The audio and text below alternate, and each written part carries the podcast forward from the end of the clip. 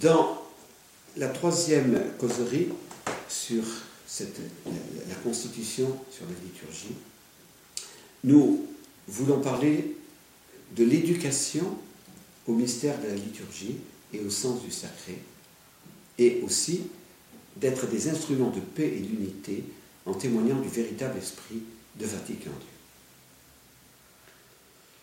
Nous voudrions, en commençant cette troisième causerie, vous encourager encore à télécharger sur le site du Vatican le texte en français et à le lire avec attention. La lecture n'est pas difficile et vous en serez enrichi. Nous voudrions vous donner quelques éléments supplémentaires pour vous aider dans l'éducation de vos enfants, mais aussi dans votre participation à la nouvelle évangélisation. Il n'est pas facile, en effet, pour ceux qui n'ont pas été catéchisés en profondeur, de connaître le mystère profond de la liturgie. Donc, l'urgence dans l'éducation à la liturgie avec les enfants, mais aussi avec les autres baptisés, est de faire découvrir le mystère de la liturgie, l'esprit de la liturgie. Et c'est pour cela que je commence ce premier point par le mystère de la liturgie et l'action de l'Esprit Saint. Le mot mystère dans la théologie catholique ne signifie pas une réalité cachée ou un secret, mais une vérité inaccessible à la raison que Dieu donne à connaître en se révélant. On parle ainsi du mystère trinitaire et du mystère de l'incarnation et de la rédemption. Tout sacrement, action liturgique est un mystère au sens théologique du mot. Sans la révélation de Dieu, on ne peut pas connaître la réalité profonde des mystères. Les théologiens catholiques, pour aider à mieux comprendre la réalité des mystères sacramentels, distinguer une triple réalité. Le sacrement seulement, le sacrement et la réalité spirituelle, la réalité spirituelle seulement. Ils utilisaient trois mots latins pour dire cela sacramentum tantum, res et sacramentum, res tantum. Reprenons l'exemple du baptême pour mieux comprendre. Le sacrement seulement, sacramentum tantum, et pour le baptême l'eau. Le sacrement est la réalité spirituelle.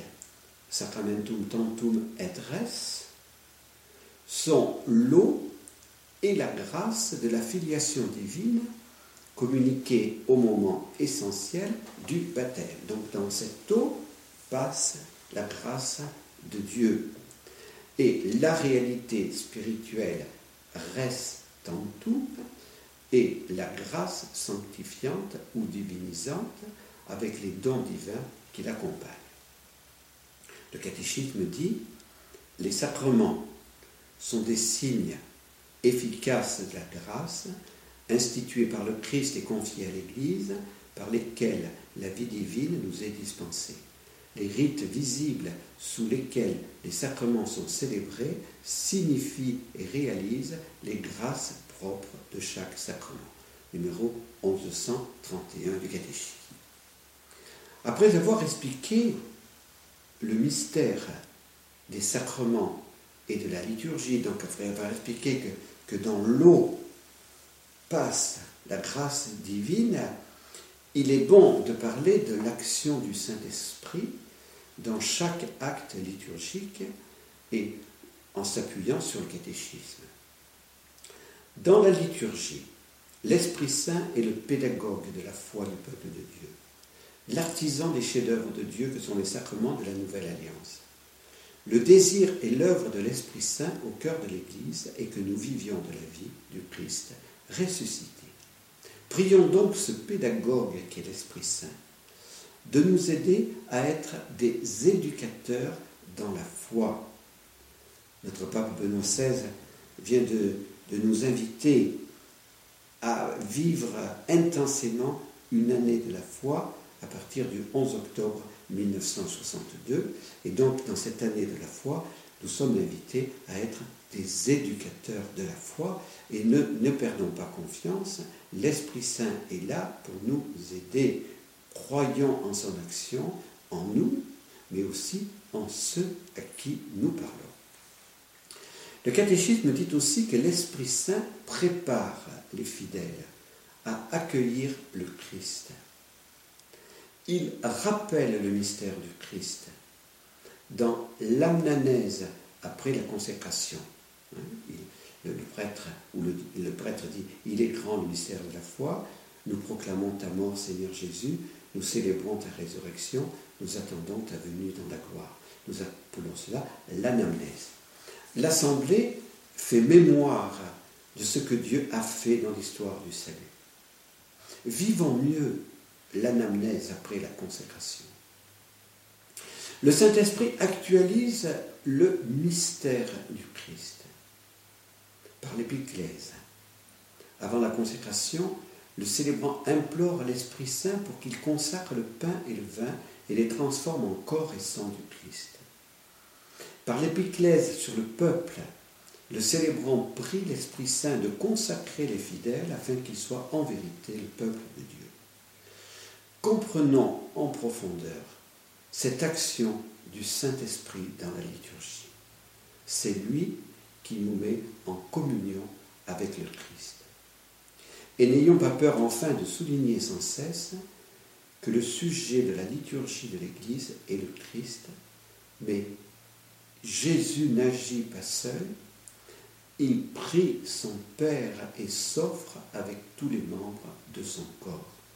La prière publique de l'Église est donc la prière la plus efficace, c'est la prière du corps du Christ, du nous de l'Église, grâce à l'Esprit Saint que nous avons reçu, et avec l'Esprit Saint, nous sommes tournés vers le Père. Voilà ce mystère de la liturgie, cette action de l'Esprit Saint qu'il faut que nous soulignions. Quelques accents particuliers à souligner dans la formation liturgique, puisque cette année de la foi sera très importante aussi au sujet de la formation.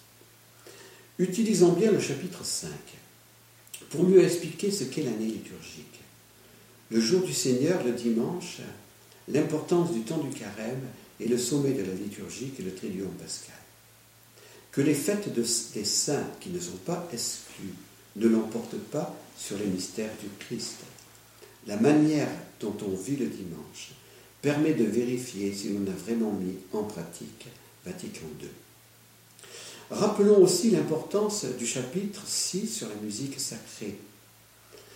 Et le fait de répéter vous permet de mieux comprendre l'esprit de Vatican II.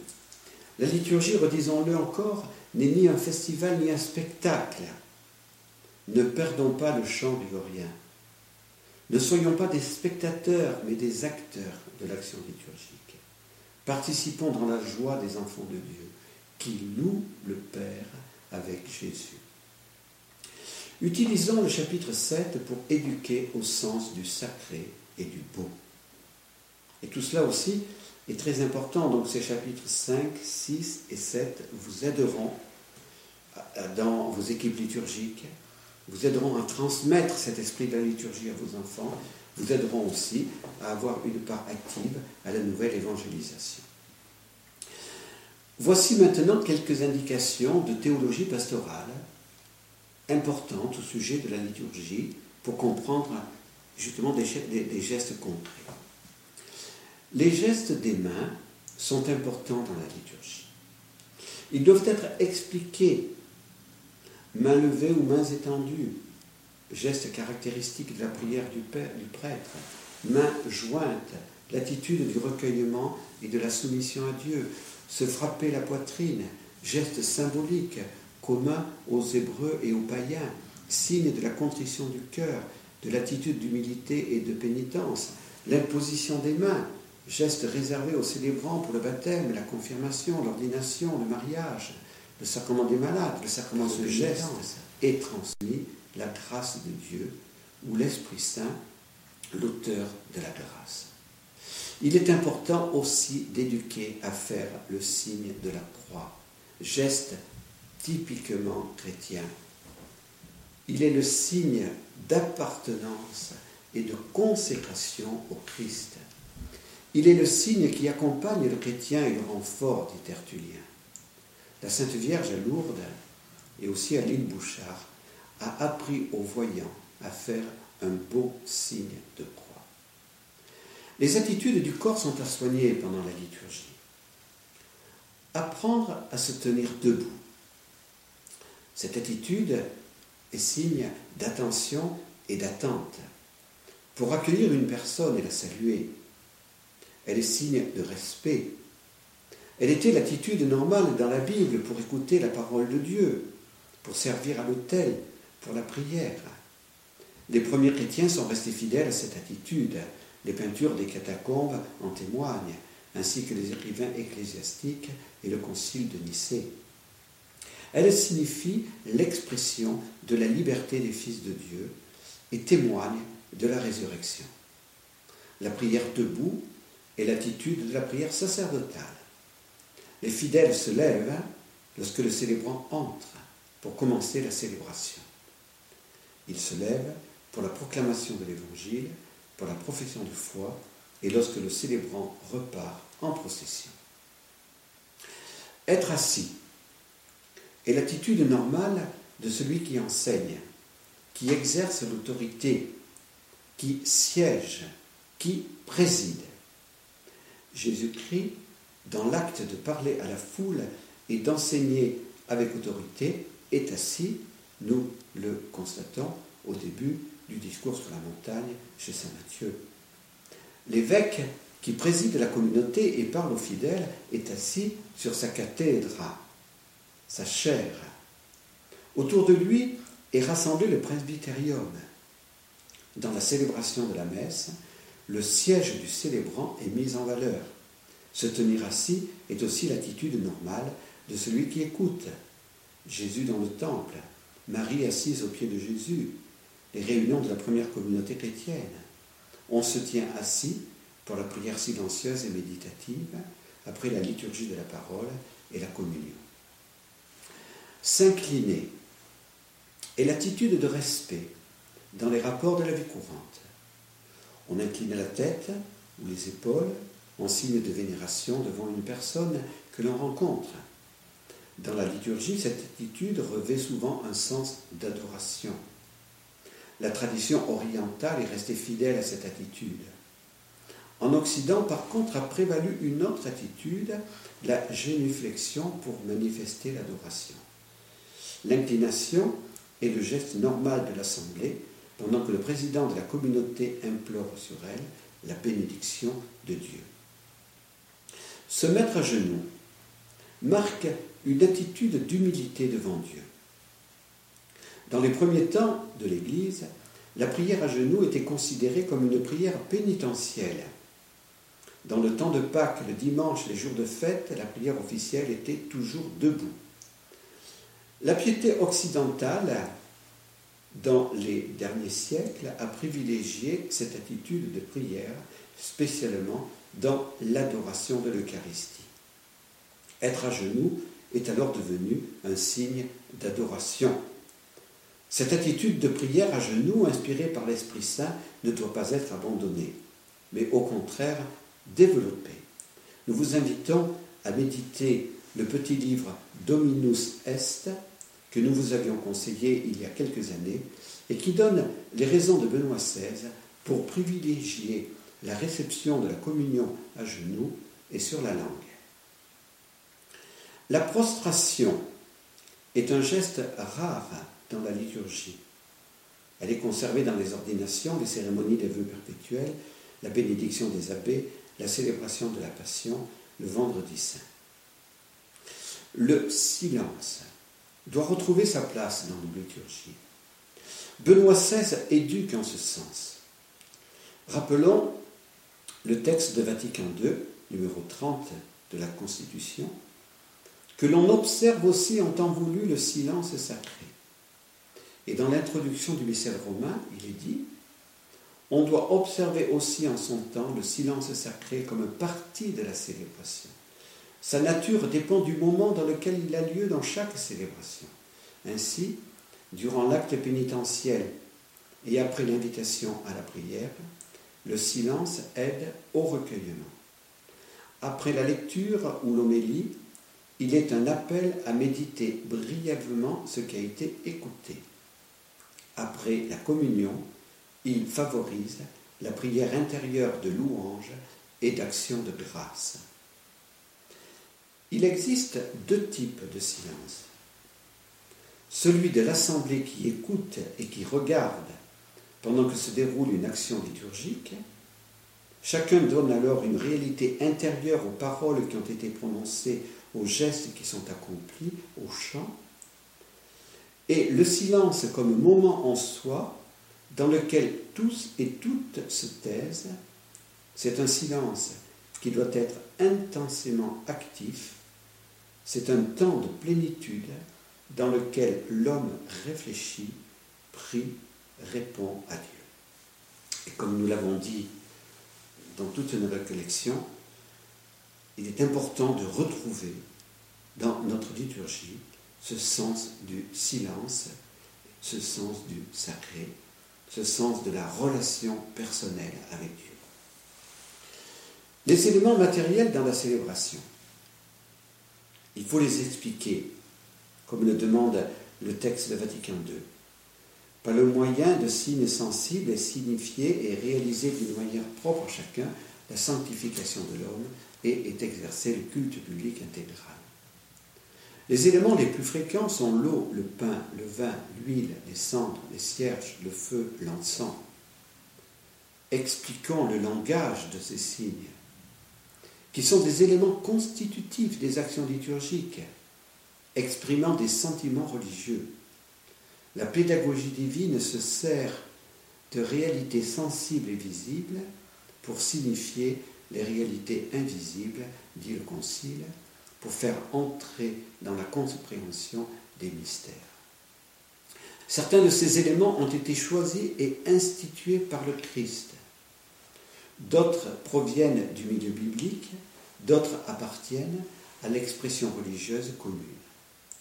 Certains éléments sont absolument essentiels à la validité des sacrements, d'autres sont liés à une époque ou à des, religions, à des régions seulement, lait, miel, sel, Certains éléments peuvent avoir diverses significations. L'encens, par exemple, comme symbole de la prière qui monte vers Dieu, comme geste d'honneur adressé à telle personne, au livre de l'Évangile, à l'autel, comme signe d'adoration de la divinité du Christ. Il est nécessaire de faire constamment la catéchèse des signes utilisés dans la liturgie. Cela a été demandé par des documents du magistère récent à la suite du Concile. Cette catéchèse des signes est une évangélisation. Notre fondateur nous a éduqués à une telle catéchèse et nous en mesurons l'importance dans les cérémonies du baptême, de la profession de foi surtout.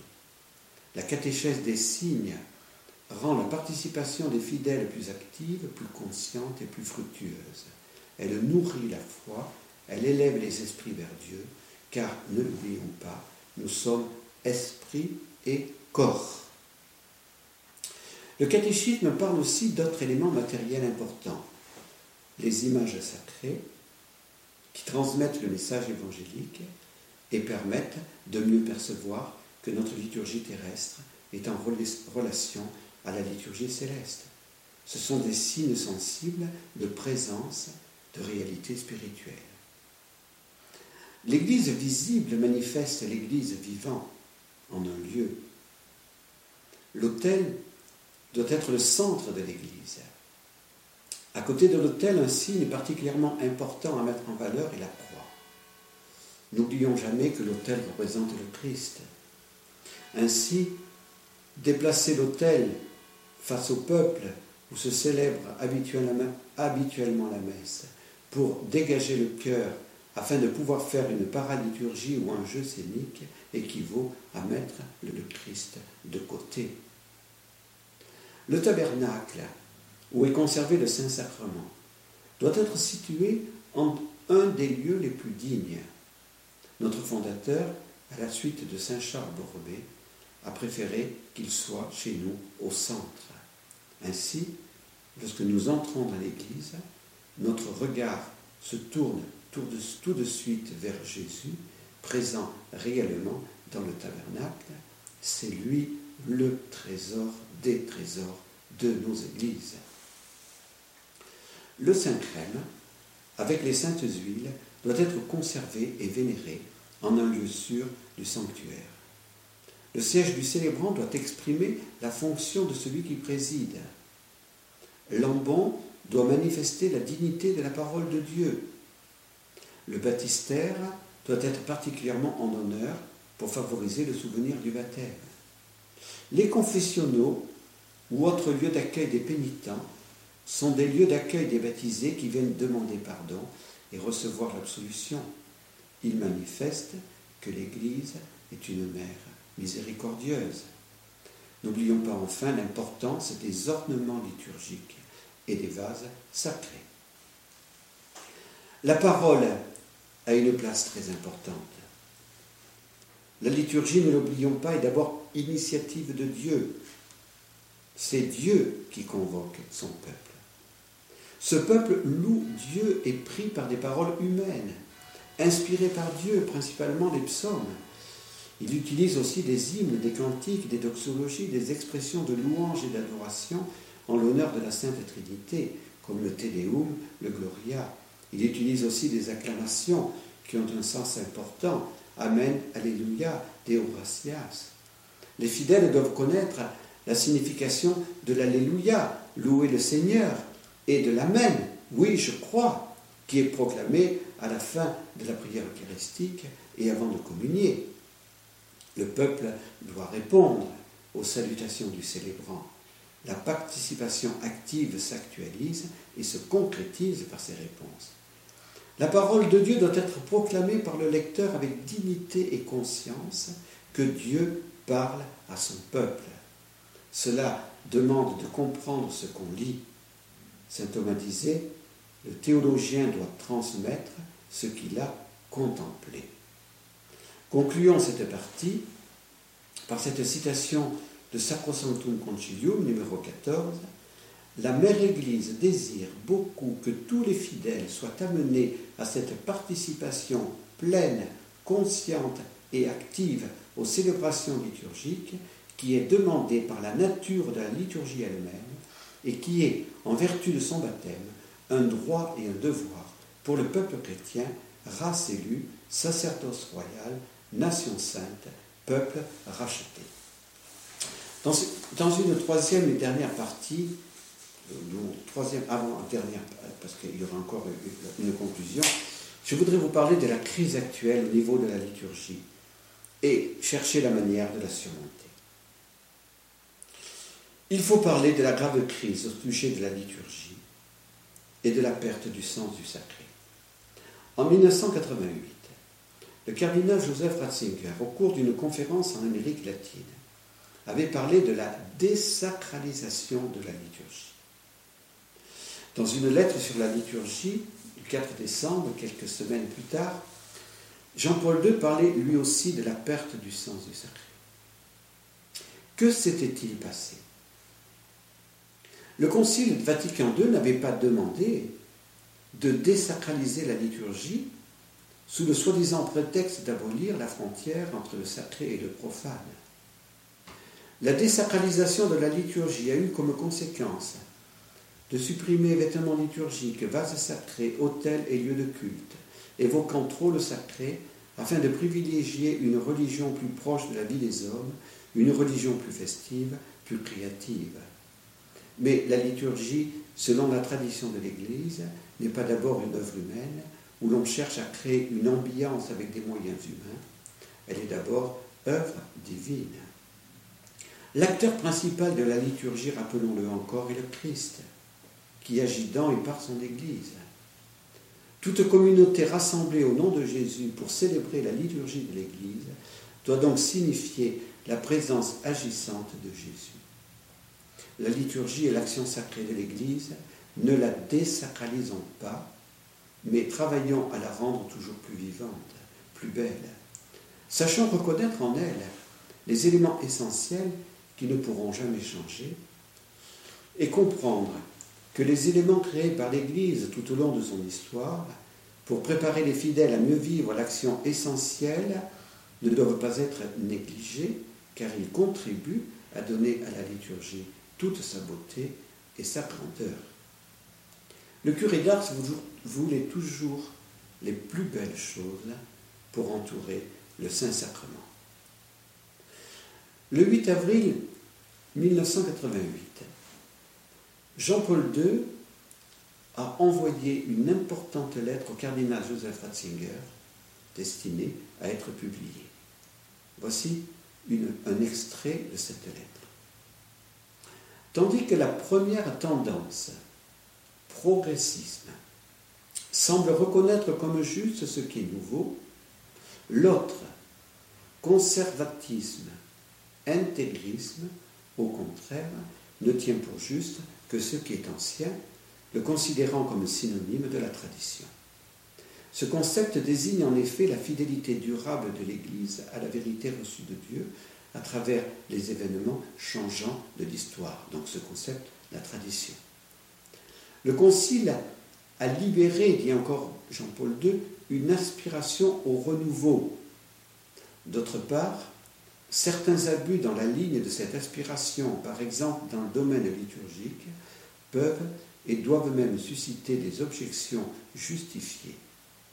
Cependant, si en raison de ces excès, on refuse tout saint renouveau conforme à l'enseignement et à l'esprit du Concile, une telle attitude peut conduire à une autre déviation qui est également contraire au principe de la tradition vivante de l'Église, obéissant à l'esprit de vérité. Quelques mois après avoir adressé cette lettre au cardinal Ratzinger, Jean-Paul II disait sa, tristesse devant la crise de la réforme liturgique mal appliquée dans cette lettre apostolique, la Sainte Liturgie, du 4 décembre 1988. À côté de ces bienfaits de la réforme liturgique, disait-il, il faut reconnaître et déplorer certaines déviations plus ou moins graves dans son application. On constate parfois des omissions ou des ajouts illicites des rites inventés hors des normes établies, des attitudes ou des chants qui ne favorisent pas la foi ou le sens du sacré, des abus dans la pratique de l'absolution collective, des, confusions entre le sacerdoce ministériel lié à l'ordination et le sacerdoce commun des fidèles qui a son fondement dans le baptême, on ne peut tolérer que certains prêtres s'arrogent le droit de composer des prières eucharistiques ou de remplacer les textes de l'Écriture sainte par des textes profanes. Des initiatives de ce genre, loin d'être liées à la réforme liturgique elle-même ou aux livres qui en sont issus, lui contreviennent directement, la défigurent et privent le peuple chrétien des richesses authentiques de la liturgie de l'Église. Il appartient aux évêques d'extirper ces abus, puisque le gouvernement de la liturgie dépend de l'évêque dans les limites du droit et que la vie chrétienne de ses fidèles découle de lui en quelque manière. L'appel de Jean-Paul II à la fidélité dans la ligne de la tradition ne doit pas cependant faire perdre de vue que la liturgie est une réalité vivante qui ne peut jamais être figée. N'oublions pas de citer ce qu'il disait dans cette même lettre apostolique du 4 décembre 1988. L'adaptation des langues a été rapide, bien que parfois difficile à réaliser. L'effort à poursuivre demeure considérable pour enraciner la liturgie dans les diverses cultures, en accueillant celles de leurs expressions qui peuvent s'harmoniser avec les aspects du véritable et authentique esprit liturgique dans le respect de l'unité substantielle du rite romain exprimé dans les livres liturgiques. N'interprétons pas ces deux citations du, du bienheureux Jean-Paul II comme une recherche de compromis pour rallier les deux tendances progressistes et intégristes. Il ne s'agit aucunement d'un compromis, mais d'une fidélité à l'esprit de la liturgie. Saint Thomas d'Aquin enseignait que les sacrements étaient ad hominem en vue de l'homme. Ils sont institués par Jésus, on doit donc une totale fidélité à ce que Jésus veut, mais ils doivent être célébrés en vue de l'homme, à qui l'Église les administre.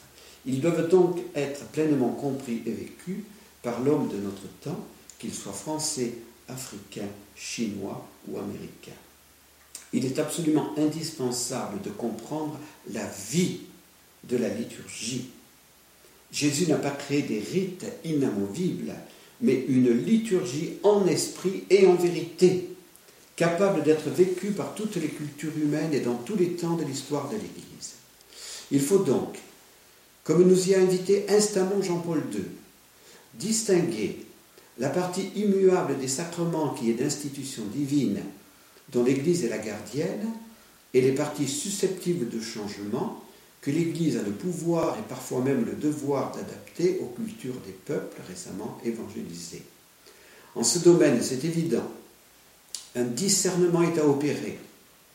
Le magistère seul a les grâces d'État pour faire ce discernement et continuer le mouvement liturgique qui ne s'est pas arrêté avec les livres liturgiques qui ont suivi le Vatican Concile Vatican II. Jean-Paul II était convaincu que l'inculturation de la liturgie n'en était encore qu'à ses débuts. Mais n'ayons pas peur, l'Esprit Saint n'abandonnera pas son Église et cette inculturation doit se faire dans l'obéissance au magistère de l'Église. Jean-Paul II, en 1988, a également donné un motu proprio pour permettre à des groupes de célébrer la messe selon le missel de 1962. Cet acte n'était ni un retour en arrière, ni une remise en cause de la réforme liturgique de Vatican II. Benoît XVI a donné un autre motu proprio qui accorde une plus grande liberté pour célébrer dans la forme extraordinaire. Nous faisons une totale confiance aux grâces d'État de notre Saint-Père, même si nous ne célébrons pas dans la forme extraordinaire, et même si nous désirons ardemment continuer l'action de notre Père fondateur, vivre dans la fidélité et le sens du sacré, la réforme liturgique de Vatican II. Le génie de Benoît XVI, redisons-le encore, a été de faire comprendre à tous les catholiques qu'il n'existe qu'un rite romain qui peut être célébré soit dans sa forme ordinaire, le missel de Paul VI, ou dans sa forme extraordinaire, le missel de 1962, promulgué par Jean XXIII. N'oublions pas, comme nous l'avons dit dans la première causerie, qu'à côté du rite romain, existent des rites orientaux qui transmettent fidèlement le mystère divin de la liturgie. Nous vous avons cité des déclarations du jeune théologien Joseph Ratzinger dans les années où se déroulait le concile. Ces déclarations, Benoît XVI ne les contredit pas aujourd'hui. Il est donc toujours convaincu du bien fondé du texte Sacrosanctum Concilium. Il désirait ardemment le renouveau liturgique que voulait également Saint Pie X et Pie XII. Mais notre pape actuel veut tout faire pour que l'Église romaine ne se divise pas autour de la question liturgique. Nous espérons que vous serez en mesure de distinguer la constitution Sacrosanctum Concilium et la réforme liturgique qui a mis en œuvre cette constitution. En lisant attentivement la constitution, vous comprendrez par vous-même que l'on ne peut pas contester un tel texte, voté à l'unanimité par les évêques, et qui est le fruit du mouvement liturgique auquel ont pris part des personnalités d'Église qui vivaient vraiment de l'esprit de la liturgie. Comment surmonter la crise? Pour notre pape actuel, on ne peut pas interdire de célébrer selon la forme du rite romain qui a permis à des baptisés de se sanctifier pendant des siècles, et donc qui est appelée la forme extraordinaire. Joseph Ratzinger avait été heurté par la manière dont avait été imposée la réforme liturgique. C'est la raison pour laquelle il a voulu qu'on donne toute liberté aux prêtres et aux fidèles de célébrer selon la forme extraordinaire du rite. Mais il célèbre lui-même, et il faut le souligner, dans la forme ordinaire. La manière dont il célèbre et la manière dont célébrait Jean-Paul II doivent être pour nous paradigmatiques. Benoît XVI désire que nous retrouvions tous l'esprit de la liturgie, et c'est par la redécouverte de cet esprit, nous en sommes convaincus, que se réalisera l'unité dans la vérité et la charité, et que sera vécue la liturgie, comme les pères du Concile Vatican II le désiraient, en vue d'un vrai renouveau de tous les membres de l'Église, renouveau qui ne peut se faire que si tous les baptisés vivent une union intime avec Jésus et participent en profondeur à la prière liturgique de l'Église pour rendre gloire à Dieu le Père. Nous invitons ceux qui désirent approfondir cette question si importante sur la théologie de la liturgie à lire le livre de Joseph Ratzinger, L'esprit de la liturgie, novembre 2001, aux éditions Ad Solem. Ce livre est difficile, mais il est essentiel pour connaître la pensée de notre pape actuel. Voici la présentation qui en est faite sur le site internet. Considérée autrefois comme un ensemble de formules à respecter scrupuleusement, la liturgie a été progressivement replacée par le mouvement liturgique entre 1920 et 1963 dans le cadre plus vaste de la célébration du mystère pascal, passion, mort et résurrection du Christ, qui englobe non seulement l'individu, mais toute l'Église, toute la société, tout l'univers, dans le grand mouvement qui fait passer les hommes et le monde de la mort à la vie dans le mystère de Pâques. Ce grand mouvement, ce recentrement de toutes choses dans le Christ est la marque propre du renouveau liturgique voulu par le Concile. Tout au long des chapitres de ce livre, le cardinal Ratzinger aborde les différents aspects de cette christologie liturgique.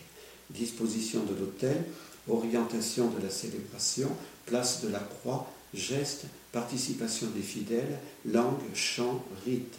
À cette aune, il mesure aussi les déviations liturgiques, théoriques et pratiques, qui ont contribué à réduire la célébration des mystères sacrés à une auto-célébration de l'assemblée liturgique.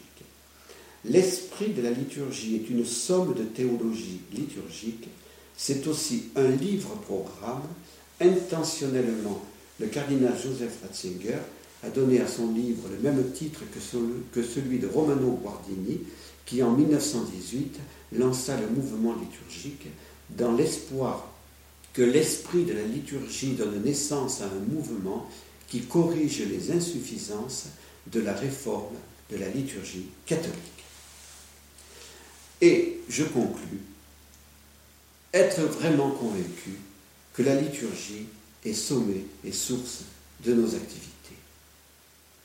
Au terme de ces trois causeries sur la liturgie, nous voudrions vous citer le numéro 1070 du catéchisme qui synthétise admirablement toute la tradition. Dans la célébration liturgique, l'Église est servante à l'image de son Seigneur, l'unique liturge, participant à son sacerdoce, culte, sa fonction prophétique, annonce de la parole, et sa royauté, service de la charité. Il est urgent de faire découvrir ou redécouvrir à tous les baptisés que dans la liturgie, la triple fonction du Christ, prêtre, prophète et roi est exercée. Le Concile Vatican II a remis à sa place la table de la parole, où la fonction prophétique du Christ s'exerce. Tous les baptisés savent que dans la messe est actualisée la fonction sacerdotale du Christ, qui offre son sacrifice. Ne serait-il pas urgent de faire découvrir l'importance du service de la charité, qui est la fonction du Christ roi? Les premières communautés chrétiennes étaient particulièrement sensibles à cette fonction royale. Au cours de la liturgie, on partageait ces biens qui étaient confiés aux diacres afin qu'ils les distribuent aux pauvres et à ceux qui étaient dans le besoin. L'Église de France a décidé de faire de l'année 2013 l'année diaconia afin de permettre à tous les baptisés de mieux comprendre l'importance de la fraternité et du service des frères. Cette année diaconat ne sera pas en contradiction avec l'année de la foi que vient de décider notre pape Benoît XVI, puisque la foi nous permet de comprendre que Jésus est prêtre, prophète et roi, et nous permet de, de, vivre c'est par notre baptême cette, ce, triple mounous, cette triple fonction sacerdotale, prophétique et royale.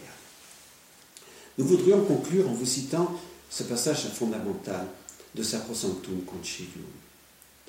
De même que le Christ fut envoyé par le Père, ainsi lui-même envoya ses apôtres remplis de l'Esprit Saint.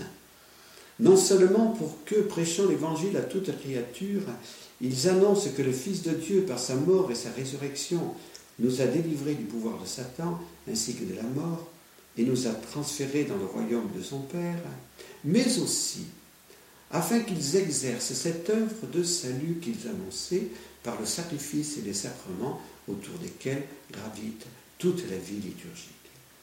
C'est ainsi que par le baptême, les hommes sont greffés sur le mystère pascal du Christ, morts avec lui, ensevelis avec lui, ressuscités avec lui, ils reçoivent l'esprit d'adoption des fils dans lequel nous crions Abba, Père.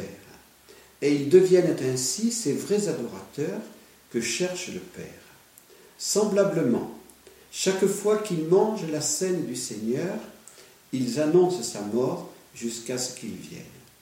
C'est pourquoi, le jour même de la Pentecôte, où l'Église apparut au monde, ceux qui accueillirent la parole de Pierre furent baptisés. Et ils étaient assidus à l'enseignement des apôtres, à la communion fraternelle, dans la fraction du pain et aux prières, louant Dieu et ayant la faveur de tous les peuples.